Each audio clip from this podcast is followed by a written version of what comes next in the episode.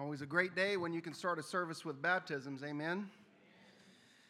Today we are continuing in our sermon series through the Psalms, and we are doing a reading plan to go along with it. And if you haven't jumped in on that reading plan, it's not too late, folks. Uh, you'll find a bookmarker like this that has them ticked off at 10 a week. Read two a day, you'll read 10 a week with a weekend to catch up. So if you haven't jumped in on this, I encourage you to do that. So this past week, if you've been following the reading plan, you read Psalm 11 through 20. And out of those 10 Psalms each week, I'm praying about which one the Lord would have me to preach from. And today, something about Psalm 19 stirred my spirit, and I thought it might be a word from God to us today. So turn over to Psalm 19. As you do, if you have a Bible with you, you'll find it. If not, uh, find it on uh, Pew Bible, page 541. Psalm 19 says this The heavens declare the glory of God, the skies proclaim the work of his hands. Day after day they pour forth speech. Night after night they reveal knowledge. They have no speech and they use no words. No sound is heard from them. Yet their voice goes out into all the earth, their words to the ends of the world. In the heavens, God has pitched a tent for the sun it is like a bridegroom coming out of his chamber, like a champion rejoicing to run his course. It rises at the one end of the heavens and makes its circuit to the other. Nothing is deprived of its warmth. The law of the Lord is perfect, refreshing the soul. The statutes of the Lord are trustworthy, making wise the simple. The precepts of the Lord are right, giving joy to the heart. The commands of the Lord are radiant, giving light to the eyes. The fear of the Lord is pure, enduring forever. The decrees of the Lord are firm, and all of the righteous, all of them are righteous. They are more precious than gold, than much pure gold. They are sweeter than honey, than honey from the honeycomb. By them your servant is warned, in keeping them there is great reward. But who can discern their own errors? Forgive my hidden faults, faults. Keep your servant also from willful sins. May they not rule over me. Then I will be blameless, innocent of great transgression. And the psalmist closes with these words May these words of my mouth and these meditations of my heart be pleasing in your sight, Lord, my rock and my redeemer. This is the reading of God's word. You may be seated. Real quick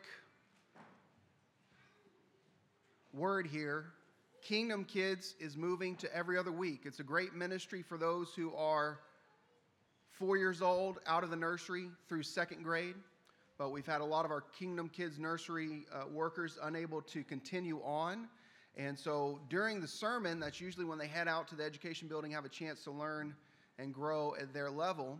Uh, so that means we are looking for some volunteers. You'll see an announcement in your bulletin. You'll see a place to check a box. And so if you want to help with Kingdom Kids, you'll be on a rotation with four or six others. And that means you would be serving in that capacity every four to six weeks. And so if that's something you feel the Lord might call you to do, we would love to talk to you. My beautiful wife, Miss Marsha, is the coordinator for that. And so she, you'll be in good hands. So uh, today is our off week. So we don't have Kingdom Kids today. All that to say, no Kingdom Kids today. All right? But I do want to pause here just for a moment and uh, invite you to pray with me as we approach God's Word together. Would you pray? Father God, we come to your Word for some of us out of a very hectic and busy week, for some of us out of a slow and lonely week, for some of us out of illness or caring or worrying for those that we love who are ill. God, we may come to this place with a thousand pounds of worry on our back about what tomorrow holds. God, we bring all that to you. We lift all that up to you. We're here to listen to what you have to say, to see what you see, to love what you love, and to live as you've called us to. So, Father, I, I, don't ask that all of us would have the ability to put everything aside to hear from you, but that we would put everything underneath what it is you want to say. Help us to examine our lives based on what your word has to communicate to us. And help us to leave from this place changed, more like your son Jesus than when we came. It's in Christ's name we pray. Amen. Well, over the summer, uh, our family got to do some sightseeing things. And what was interesting is, you know, we went, we went to Yellowstone, we went to the Grand Tetons, uh, we saw Mount Rushmore, and some really cool stuff. But when we were asking our kids last week, we were coming up on uh, an opportunity for me to give a report on the sabbatical to our church family. And we were talking to our kids and we are asking them what did they want to share. And everything they wanted to share about had to do with our trip to West Texas, believe it or not, to the Big Bend area. And the first place we went was to Fort Davis, to the McDonald Observatory. And I owe some credit to Miss Donna, who planted that seed in my mind. And I thought, well, that would be really neat because one of the things I wanted to do while I was off over the summer was to connect with God in nature. I don't know if any of you are geared that way, but there's something about seeing the beauty of God's creation that draws you close to Him, right? And so I thought this would be a really cool experience. And it turns out it was because our kids absolutely loved it. We loved it as well. We went out to Fort Davis, went up to the McDonald's Observatory, and for the first time with my own eyes, I got to see the Milky Way galaxy. I've got a picture of it that I did not take because my picture would not have done this justice. But take a look at this. Look, look at this picture over here. It's coming your way. This is actually a picture from the Milky Way or, or from the McDonald Observatory. But again, I took a picture, but you would not be impressed. This is, this is really impressive. And we saw something like that while we were there. It wasn't quite that vivid, probably some camera trickery going on there, I don't know. But it was stunning. It was really beautiful. And what you realize when you're looking at it is all of those stars and what looks like dust sprinkled throughout the Milky Way galaxy are stars. And what you realize is the Milky Way galaxy is the, is the galaxy in which, you know, our solar system is a little corner of it. All these stars you're seeing is in this one galaxy. And there's billions of stars in this one galaxy in which our solar system is just over in the over in the corner. What's mind blowing is to think not just about all those stars in this one galaxy, but to know that this one galaxy, the Milky Way galaxy, is one of billions of galaxies. And each of those billions of galaxies have billions of stars. It's amazing. And to see it with my own eyes and not just see a picture, it blew me away. So I instantly thought of this experience when I read Psalm 19. The heavens declare the glory of God. The skies proclaim the work of his hands. Day after day, they pour forth speech. Night after night, they reveal knowledge. And the psalmist says they're not using words. Their message has no words, no sound is heard from them, but the message is still clear. Uh, what, what is the message? Another way to put it is why are there so many stars?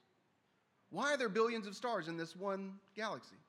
Why are there billions of galaxies with billions of stars in each of those? Why does it have to be so enormous, so vast, so impressive? And the obvious answer that the psalmist would tell us is because it's telling us something about God. It's telling us something about his, his power, his might, his creativity.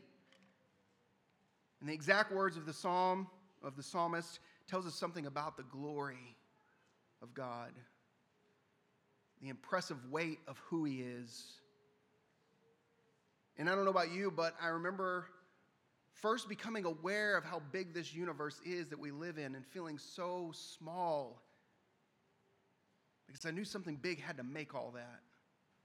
As a kid, I didn't know who that was or what that was wouldn't find out till later on, but that moment in childhood, looking at the greatness of the sky above us, somehow communicated a message to me that something really big made that. And it still communicates that message. The psalmist goes from the stars in the sky and he gets a little bit closer to home. Starting in the end of verse 4, we read, In the heavens, God has pitched a tent for the sun, which is another way of saying that God found a home for the sun in, this, in our sky. Verse 5, it's like a bridegroom coming out of his chamber. What, what does that mean? That the sun bursts forth with this enthusiasm for a new day, the same way a groom would wake up on his wedding day. Like a champion, rejoicing to run his course. The day of competition has come, and there's excitement and thrill about that. We're looking forward to that moment. That's how the sun enters into our sky. It rises on the one end of the heavens and makes its circuit to the others. And everything experiences its warmth. Now, another picture, I did take this one. I'm kind of proud of this one. There's a little bit more light in the sky, and my camera could capture this one. This is while we were driving from Big, driving around Big Bend. So I woke up while we were there really early. And I kind of already thought, I think I, you, are you ever, you ever think about something and you like set your own mental alarm clock and it just goes off whenever you were thinking about when it should go off without any help? You ever done that? Ever happened to you? Okay. So that happened to me. I thought if I wake up early enough, I've already gotten to go out and see the Milky Way at the McDonald Observatory. Now we're further down in the Big Bend area, and that's called a, called a uh, dark sky haven, meaning that there's very little light at night. And they work, and the cities work together to make sure the light doesn't shine up. It's not too bright. They're on timers, all sorts of ways to keep the sky super dark so you can see the beauty of what's up there. So, so this whole area is one of, the, one of the largest and darkest places in North America. And so I've already seen this once. Now I want to see it again. And I know if I wake up early enough, I'll get to see it. And so I guess God just set that mental alarm clock for me because I was up early. And I was super quiet. And I snuck out of this little place we were staying. All the kids were pretty close to each other. I snuck out and I get down the road, and Marcia calls or texts and says, Where are you? What are you doing? And I explained, and she said, Well, everybody's up. At what time was that? That was early. It was like before five o'clock. It was four o'clock in the morning, y'all. All the kids were up. So I circled back, got all of them. We drove down this super dark road, way down over in Big Bend area and we got over to uh, the visitor center for the state park. There's a national park and there's a state park. So we got over to the visitor center of the state park. Of course, it's not open, nobody's there, but it's pitch black. And we get out and we look up and we see the stars. We see the Milky Way. It's amazing to see shooting stars. Like you, like sometimes you don't even realize how often those are happening because we have you know too much light where we live, and it was so cool. And on our drive back, I took this picture as the sun began to rise. The psalmist turns his attention from the stars in the sky to the sun that rises and sets. He says, with this kind of beautiful language, that the sky, that God has made the sky, our sky, the stars' home, the sun's home, and says that we all benefit from the, war- from the warmth. Maybe, maybe you've heard this before. I tried to track down some exact information, but the best I could get is that if the earth were 10% closer to the sun, it would be too hot for us to live on. If it was 10% further away, it would be too cold for us to live on. It's right in this sweet spot where we feel the warmth of the sun and we can exist here. This is how God has placed the sun in our sky. So you get from the vastness of the galaxy to the warmth of the sun, and it's telling us a message that God is truly glorious. But sometimes it's hard to see that, right? Sometimes it's hard to see the glory of God, to see how big He really is. I think there's at least two things that keep us from it. One is the pollution. As I said before, these dark sky places, the reason they're so dark and beautiful is because they do uh, a lot of work to make sure there's not light pollution. When I was first looking into this over the summer, I had never heard of this idea before in my life that there's actually light pollution. But when you think about it, there's lots of it. You know how many lights there are everywhere, and they don't. They're not small lights. They can be big lights in cities. They don't just shine down, but they shine up, and it keeps you from being able to see what's really up there. Now, what's really up there is still bright and beautiful, but that light pollution it keeps us from seeing it. It's still there. It's still glorious but the pollution that we're experiencing keeps us from seeing it. And I think sometimes in our lives, we don't see the glory of God because there's pollution in our life that keep us from it. The psalmist would talk about this. Verse 13, the first part, he says, Keep your servant from willful sins that they may not rule over me. You probably have noticed this, it's kind of interesting, that you get through about half of the psalm, and the psalmist turns from recognizing the glory of God and the creation of God, particularly in the sky, and he makes what feels like a hard shift to talk about God's laws or commands. But what he's pointing out is if we want to see the glory of God, we need to be aware of the things that will get in the way. And one of them, he says, is willful sins. The sins that we willfully and knowingly commit, that they obscure our view of God. They're like light pollution in our lives. Doesn't affect the glory of God, but it affects our experience of the glory of God. When our eyes are so fixated on what we want and what our desires are, and our eyes cannot at the same time be on God. Jesus would say it this way you can't serve two masters, you have to choose. Will you serve the things of the world or will you serve God, your creator? And the more often, with regularity, we give in to the willful sins of the flesh that the scriptures t- warns us about, God gets, he gets smaller in our view. He shrinks in our mind's eye. His glory is still there beyond that pollution, but we can't see it. But this is not the only problem that the psalmist points out. He actually points out a second problem. And this is confessional. He says, Lord, don't let me fall into willful sins. But then he also says, Lord, don't let me fall into hidden sins, things I don't see coming. Verse 12. He says, But who can discern their own errors? I can't even see what's in my way. He says, Forgive my hidden faults, the things I, I, I can't even see. Well, how do we get there where we can't see our own sins? And I think, at least for myself, it's because I can be so easily distracted. One of the things he says here is to see the sunrise and set, that there's something about the glory of God in this way. How many of you wake up every day to see the sunrise and sunset? Some of you do. Most of us don't, right? We got stuff to do, right? I want to get every ounce of sleep out as possible because this day is about to wear me out.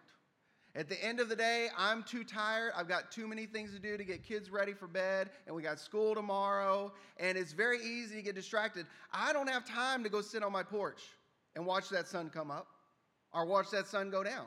I just don't. I've got a lot of other things going on, important things, but still things that can distract me from the glory of God. Things that can grab my attention. And pretty soon I'm not paying attention to my own soul. And I think that's at least one of the ways in which the psalmist points out I've got hidden faults I can't even see. Sometimes we can't see them because we are so distracted by so many other things going on in our life. But, but the answer to this isn't to move out to West Texas to the Big Bend area to a dark sky sanctuary. That's, that's not the answer. The answer isn't to wake up early enough every morning and go sit on the porch and watch the sunrise or go at night and watch the sun set. That's not the answer. The answer, I think, is to do what the psalmist is doing and ponder the glory of God. It's to see who he really is. And it's to ask the question what does this God desire of me? I've already pointed this out that the psalmist goes from the glory of God to what God desires of him. What are God's laws, statutes, precepts, commands, decrees? What does God desire of me? To see the glory of God and not ask that question is to not see the glory of God. to see how incredible God is, leads us to the question of how we should relate to this God. What does he desire of me? So the psalmist says, The fear of the Lord, verse 9, is pure, enduring forever. The decrees of the Lord are firm, and all of them are righteous. To fear or to have a respectful awe of God is to, is to desire to know what He desires, both now in this life and forever. It's to say, once we see what He desires, this is firm. In a world that makes truth squishy, this is firm. In my own heart that can be fickle, what God wants is firm. What He wants is right and the psalmist is showing us it should be pursued. Once you see the glory of God and you ask the question, what does he desire of me? We look in his word to find it. And what's amazing, this is just who God is. What God desires of us is also what he desires for us. Isn't that incredible? What he desires of us is also what he desires for us. Look at what he says about this. This is amazing. The law of the Lord is perfect, refreshing the soul. Verse 7. The statutes of the Lord are trustworthy, making wise the simple. The precepts of the Lord are right, giving joy to the heart. The commands of the Lord are radiant, giving light to the eyes. Now, I know the answer to the question already. Don't you want that? Of course we do. We want our souls to be refreshed. We want to be wise in how we live our lives. We want to have joy in our hearts. We want to be able to see things correctly. What, what God is desiring of us is also what He desires for us. These are good things. God's word is good, His commands are good. And so the psalmist says in the end of verse 11, in keeping them, there is great reward. All these benefits of knowing and following God's word, the Bible. It's why the psalmist will say that this is more precious than gold. Not just gold, but gold that's been through the refi- refinery and all the impurities have been scraped off. This is sweeter than honey. And not just the cheap stuff you might buy at the store, but straight off the honeycomb. I mean, this is good stuff. I think sometimes we don't see it that way. But I think that's how Satan whispers in our ear, like he did to Eve. Did God really say? Is this really true? Are you sure? And if he can plant a seed of doubt, then we don't see these things that the psalmist sees, but what he sees is that all these things that God commands and asks of us are actually for our benefit. They're for our good, whether we can experience it right away or not. They are for our good. What he desires of us is also what he desires for us. So as we gaze on the glory of God, as we spend time pondering and thinking about how incredible He is, and looking up at the night sky is one way, watching a sunset arise is another way. There's a million ways to think about how amazing and glorious God is. And as we do that, we can't help but turn our minds and say, So, what does this God desire of me? Once God's glory is in proper perspective, once we've considered what His will is, I think it's possible that we walk away and say, that's too hard. How could I do that? God's asking too much. I can't I can't be like that.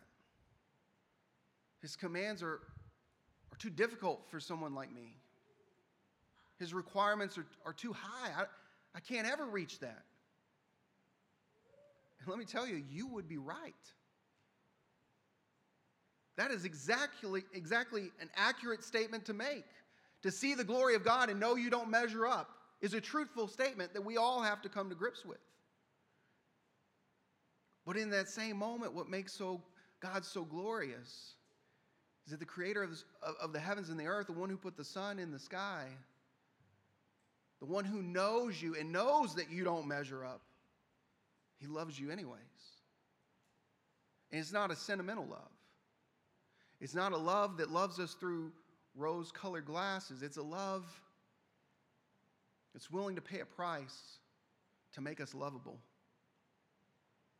It's a love that's willing to sacrifice that our lives might be free from sin that keeps us from the glory of God, that might pour into our life righteousness that helps us experience the glory of God. The willful sins we commit, the hidden sins that we may not even know about. They keep us from the glory of God, but God says, no. I'm, I'm not letting the story end there. From before the creation of the world was ever made, He had a plan for your redemption in mind. And that redemption comes through the Son, Jesus. His sacrificial death covers our sin. His perfect life lived then and now is credited to us as righteousness. So when we see the glory of God and we ask, What do you require of me? And then when we find out what it requires and we say, I don't have enough, God says, But I do. I've provided it for you. All that is asked of you is to confess that your righteousness is not enough and never will be, and to trust that Jesus is enough and always will be. Let's pray.